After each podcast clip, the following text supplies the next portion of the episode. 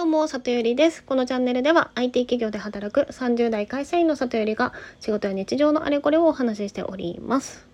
さて、先日ですね、このラジオでお話ししたんですけど、私ちょっと文章のアウトプットも始めようと思っていまして、まあでも、あのね、それなりにお仕事でね、提案資料とか書くので、あの文章力結構自信があったりしたんですけどまあ一応ちょっとあの本読んでみるかと思って文章術の本を読んだらですねあのめちゃめちゃ勉強になりました。大変申し訳ございません。ありがとうございますっていう気持ちになったのでその本の内容をねここでちょっとシェアさせてもらおうかなと思います。で私が読んだ本は神奈川明則さんという方が書かれているえっと人もお金も動かすすごい超すごい文章術という本でございます。はい。では早速内容に入っていきます。まず一つ目。誰のために、何のためにこの文章を書くのか、ちゃんと決めてから書け。という内容です。なので、まあ、例えばブログ1記事とか想像したら分かりやすいですかね。はい。で、これでね、あまあ、一見このメッセージ当たり前ではありますけど、あの、これを説明する例が結構面白くて、あなたは幕の内弁当を食べた時次の日何を食べたか覚えてますかと。でももしあなたが唐揚げ弁当を食べていたら次の日になっても唐揚げ弁当を食べたなって思い出せますよねと。だからそのブログ1記事で誰のために何を伝えたいのかっていうところをちゃんと筋を通して書かないと分散して何も残りませんよっていうお話でした。で、2つ目ですね。抽象と具体を行き来して文章を書きましょうという話です。だから例えば抽象で言うと、こういう時はこうすべきですよ。こういうふうに考えた方がいいですよ。みたいな内容ですね。で、例えばあなたが恋人にこういうセリフを言われた時、彼女の顔を見てこういうふうなメッセージを伝えなさいみたいな具体例みたいな話ですよね。まあ、これも一見当たり前ですけどあの抽象と具体のバランスって結構気をつけてやるのって難しいよって話もされていてなぜならば抽象が多すぎるとまあ具体例がないと伝わりづらいっていうのはありますけども具体例が多すぎると今度はその本の話の展開が遅く感じていやこの本スピード感悪いなみたいな風に見えることもあるからそのバランスは気をつけた方がいいよっていう話でした。はい、で3つ目がですね読者の読解力に依存しないように、まあ、いわゆるいわゆるっていうか読読解力が低い人でもちゃんと読めるように書けましょうなるべく書けましょうっていう話です。で一番重要なのがやっぱり伝えたい一番重要なメッセージがこれだよっていうことを読者の判断に委ねることは危険だっていうふうに言っていてだから太字にするカッコをつけるっていう見た目で強調するのは最低限やりましょう。あとはつまり要するに結果としてとかそういった強調する言葉も積極的に使っていくべきだ。であとは、えっと、話が大きく変わる時は空白の行を1行開けたりとかっていう視覚的に分かるようにしましょうっていうお話ですね。で、これってヒマラヤ、すいません、声が。これってなんか声の発信でも一緒じゃんって思いましたね。だから、太字とかカッコつけるみたいなのって抑揚ですよね。で、まあ、つまり要するにとか言葉を使いましょうは一緒だし、話が変わる時は大きく空白を開けましょうは、やっぱりあの、間をちゃんと作って話した方がいいって、あの、昔ねあのアナウンサーの先生に話し方のを教わりに行ったことがあって言われたんですけどそれを思い出してなるほどなって思いましたね。視覚の文章を書く時のあの視点ですけどあちょっとヒマラヤにも生かしていかなきゃいけないなってこの観点に関しては思いました。で次。4つ目かな。はい。私はの書き出しをあなたはに変えていきましょうっていう観点です。でこれが私すごい勉強になったんですけど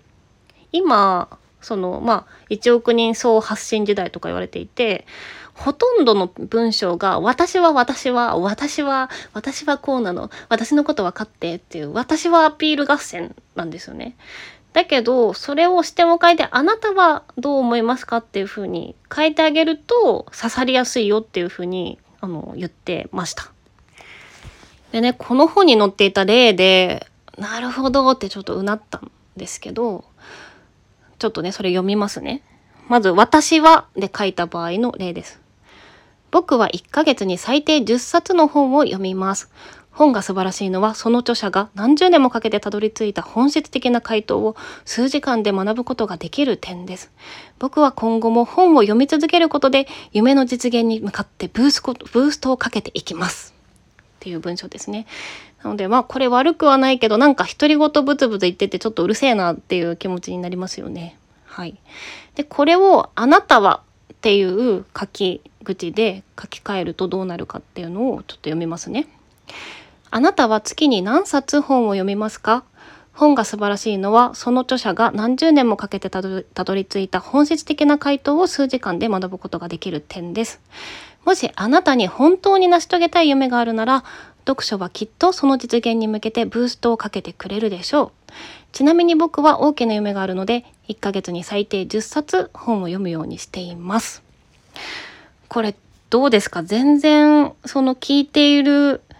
こう聞き心地も違うと思うんですけどなるほどなってすごく思いましたね。でえっとこれに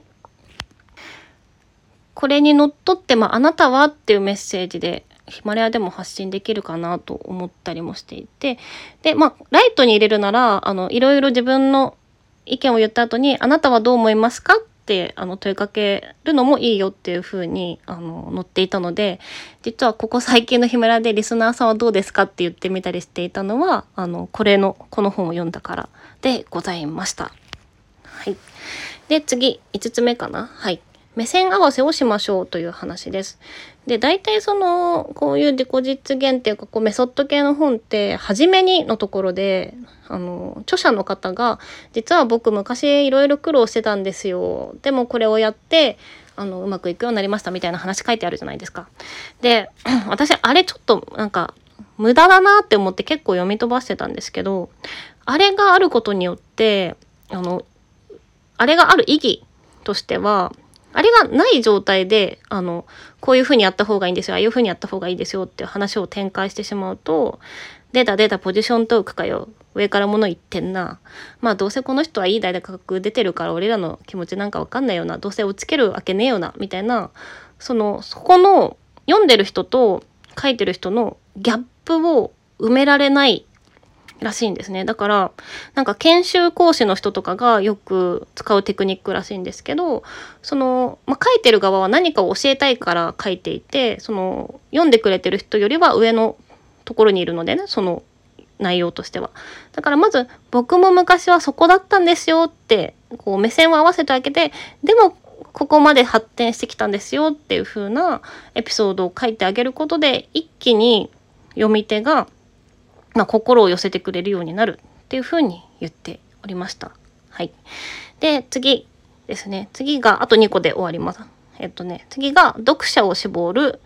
べきだよ。イコール、勇気を持って読者を捨てましょうって話で、まあ、これターゲッティングの話ですよね。まあ、これはいろんなところでも言われていますけど、やっぱり誰かに刺したいなら、誰かに刺すことを逆に諦めなきゃいけない人もいるから、まあ、前回のヒマラヤでもお話しましたけど何でもできますよは何もできませんよと一緒だからやめましょうって話ですね。はい。